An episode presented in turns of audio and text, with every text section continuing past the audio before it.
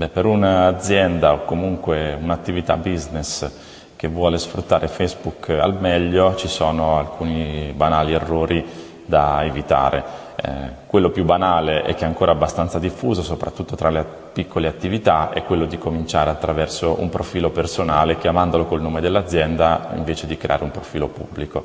Nel momento in cui invece abbiamo capito questo, quindi abbiamo il nostro profilo personale con il nostro nome e cognome, da questo apriamo un profilo pubblico con il nome dell'azienda o del prodotto, in questo canale non dobbiamo veicolare informazioni commerciali dirette, quindi non è un canale per dire vieni sul mio sito, compra il mio prodotto. Facebook è e rimane un social network dove le persone sono al centro e le relazioni sono la moneta di scambio più importante.